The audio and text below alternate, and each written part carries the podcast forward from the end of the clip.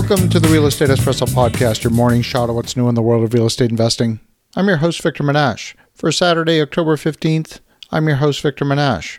On today's show, we're coming to you live from the Ottawa Real Estate Investors Organization meeting. On today's show, I'm offering some guidance on what investors need to do to adapt to the current market conditions. Enjoy today's talk from the Ottawa Real Estate Investors Organization.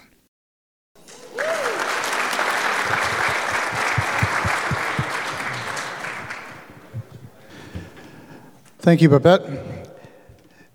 March 11th, 2020, I came up on this stage and warned everyone in the room here about this new thing that was coming called the coronavirus. And there were a lot of blank stares in the room, and there were a number of folks thinking that I was a little bit of a fear monger. And then about a week later, we were all in lockdown. And I don't come up here often with stories like that, but when I do, I do it very judiciously. And tonight's one of those nights. I'm seeing things in the financial market that, quite frankly, look very similar to 2008. And I know I need to be prepared, and I want you to be prepared. So I want to share with you a few of the things that I'm seeing. And this is not just by reading stuff in the press, this is from direct conversations that I'm having with large private equity groups some in Toronto, some in the States, folks out of Beverly Hills. I'm getting to see what's happening in the credit markets, and I'm seeing credit markets seizing up. And you need to be paying very close attention to this.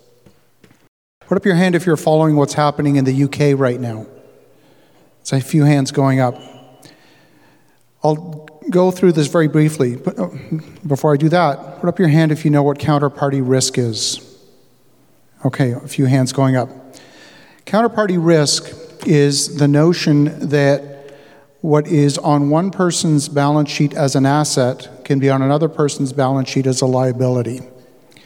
And if you have one person who cannot live up to the commitments on their liability, that can create a cascade effect through a chain of counterparties, and therefore the term counterparty risk. But we don't know that thread of relationships they only become apparent when the dominoes start to fall.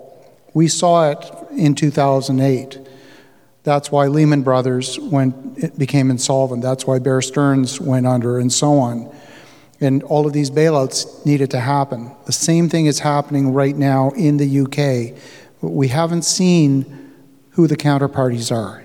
The reason we haven't seen who the counterparties are is because the Bank of England has basically said we will buy all of the toxic debt. First, they said we'll buy British gilts, which are their treasuries, and then they said we'll buy corporate debt.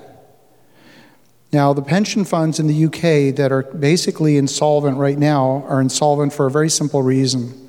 Interest rates went up so quickly, they became over leveraged, and they are required by law to keep their assets and liability in balance. And when they got out of balance, they ended up having to sell treasuries, which meant there's more sellers than buyers. The price went down, the interest rate went up. That became a self fulfilling cycle. So now, the more they sell in order to raise cash, the more the value of those remaining treasuries that they hold on their balance sheet falls. So they're basically, uh, you know, eating, they're, they're feeding the animal they're trying to kill, basically, is what they're doing.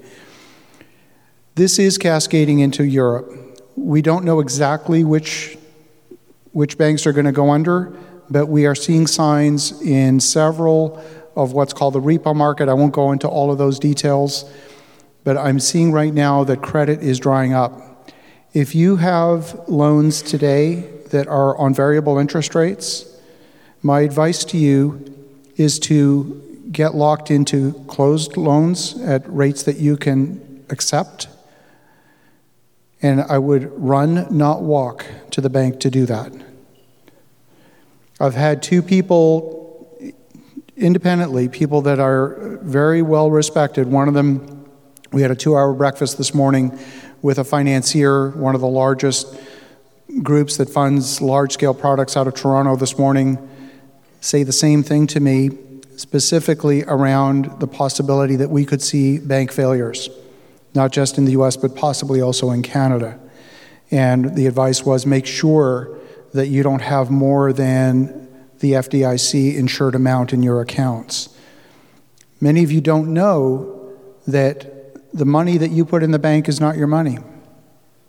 It's the bank's money now. And the terms under which that money gets returned to you is governed by whatever you signed with the bank. It's also governed by the regulations set by Canada's bank regulator. But if you have funds in those accounts that are in excess of the FDIC insured amount, you could be at risk. So make sure that you are not in excess of those amounts. I know we're having to take that action on many of our projects in the US. We're going to be opening a ton of bank accounts in the next week. So I know it's a sobering message. I don't have specifics to share with you, but what I'm seeing in the credit markets, I'm seeing credit drying up. I'm seeing construction loans that were already offered being repealed.